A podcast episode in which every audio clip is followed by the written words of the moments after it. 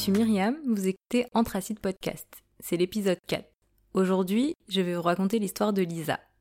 Quand on parle de l'Afrique, on fait souvent référence aux traditions africaines, de la civilisation africaine qui serait harmonieuse et solidaire, contrairement à la culture occidentale qui serait mercantile et supérieure. On entend également que les traditions africaines seraient en perte de vitesse. La solidarité, l'entraide, la cohabitation entre plusieurs générations. À travers le témoignage de Lisa, nous allons voir que quitter son pays d'origine ne veut pas forcément dire vivre de manière radicalement différente. Voici l'histoire de Lisa. Je m'appelle Lisa. J'ai 32 ans et je suis comptable dans la fonction publique. J'habite en région parisienne, pas très loin de chez ma mère et ma grand-mère qui vivent ensemble. À la mort de mon grand-père, paix à son âme, ma mère est allée vivre avec ma grand-mère, la solidarité africaine. Ma mère est née au Sénégal. Elle est l'aînée d'une fratrie de sept enfants. Elle m'a eu très jeune, à 17 ans. C'est pour cela que j'ai été élevée par mes grands-parents. Ma grand-mère, maternelle, originaire du Sénégal, plus particulièrement de la Casamance, et mon grand-père maternel, originaire de la Guinée-Conakry. À l'époque, mon grand-père est allé à l'aventure en France. Dès qu'il a eu une situation stable, il a fait venir ma grand-mère et ses enfants en région parisienne, dans l'une de ces cités où on accueillait la main-d'œuvre immigrée. Ma mère est arrivée en France à l'âge de 5 ans, 6 ans. Comme je l'ai déjà dit, elle m'a eu très jeune, à l'âge de 17 ans, avec mon père, un Antillais. Je suis leur fille unique. Depuis, ma mère a refait sa vie, j'ai donc des petits frères et des petites sœurs. Je n'ai pas grandi avec mon père, ni avec sa famille d'ailleurs. Du coup, je connais rien de la culture antillaise. C'est pour cela que quand je me présente, quand je présente mes origines, je dis que je suis d'origine sénégalaise et guinéenne. Je vois mon père de temps en temps, mais je le considère seulement comme mon père biologique. D'ailleurs, jusqu'à mes 19 ans, je n'ai eu aucun contact avec lui. Pour moi, mon père, c'est mon grand-père, et ça le restera toujours. Mon grand-père a toujours eu une bonne mentalité, avec une culture afro très présente. Par bonne mentalité, j'entends un esprit ouvert, un caractère protecteur. On pouvait lui parler de tout. Quand je dis culture afro très présente, c'est qu'à la maison, par exemple, les hommes ne faisaient rien. C'était les femmes qui faisaient tout. C'est également une culture avec beaucoup de tabous autour de la sexualité. Mais ça, on en reparlera plus tard. Comme je l'ai déjà dit, ma mère m'ayant eu très jeune, j'ai été essentiellement élevée par mes grands-parents. Je considère donc mes oncles et mes tantes comme mes frères et sœurs. Je suis donc très proche d'eux et je connais plusieurs détails de leur vie, des détails intimes, comme l'excision de mes tantes. Ma mère et mes tantes ont été excisées. Dans notre famille, cette pratique est héritée du côté guinéen de mon père. Ma grand-mère, originaire de Casamance, était totalement étrangère à cette pratique. Elle n'a pas eu son mot à dire quand mon grand-père a décidé de faire exciser ses filles. Initialement, mon grand-père ne pensait pas à faire exciser ses enfants. Puis il a subi des pressions de la part des gens, des amis de la famille. On lui disait si tes filles ne sont pas excisées, elles pourront pas se marier. Je pense que mon grand-père n'était pas conscient de la gravité de cette pratique à l'époque. Il s'est laissé embarquer. Ayant peur que ses filles ne trouvent pas de mari, il a finalement cédé sous la pression. Un jour, il a emmené ses filles en Guinée pour qu'elle se fasse exciser. Ma mère avait une douzaine d'années à l'époque. Elle m'a dit que le souvenir de cette journée l'a jamais marquée.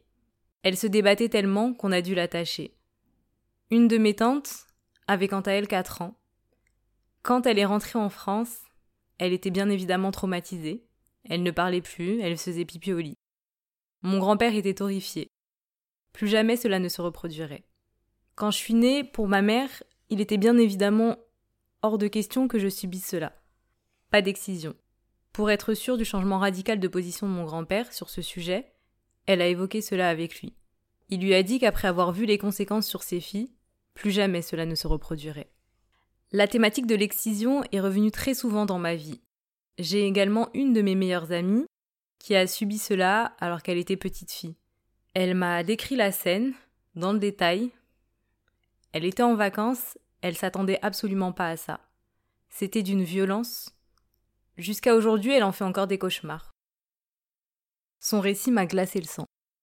Même si je n'ai pas subi personnellement l'excision, les récits que j'ai entendus m'ont bien évidemment marqué. Mais je sais que mon grand-père ne pensait pas à mal.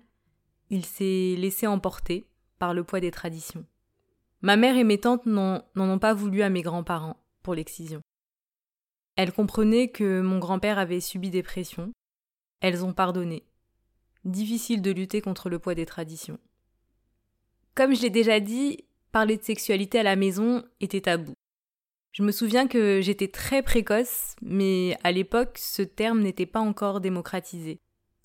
Quand j'allais chez le médecin, on me disait que tout était normal.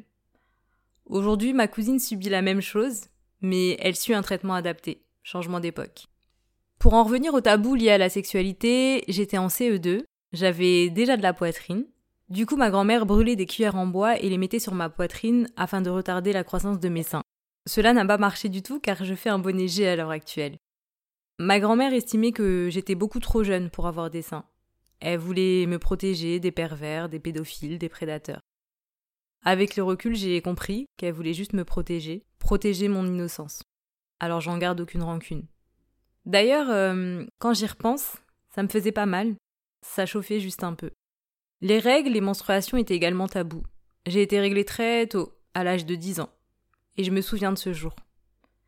Je vais aux toilettes pour faire pipi et en m'essuyant, je vois des traces de sang. Je cours voir ma grand-mère, je lui dis que j'ai du sang et euh, elle m'a juste répondu T'es une femme maintenant, faut faire attention. J'aurais préféré avoir plus d'explications, pouvoir poser des questions, mais ces sujets sont tabous chez nous. En fait, mon éducation sexuelle a été entièrement faite à l'école. Ma mère avait du mal avec le fait d'être maman, de jouer le rôle de maman. Elle était plus comme une copine. Même si j'ai grandi dans un foyer avec euh, beaucoup de tabous, de non-dits, j'ai globalement eu une enfance heureuse.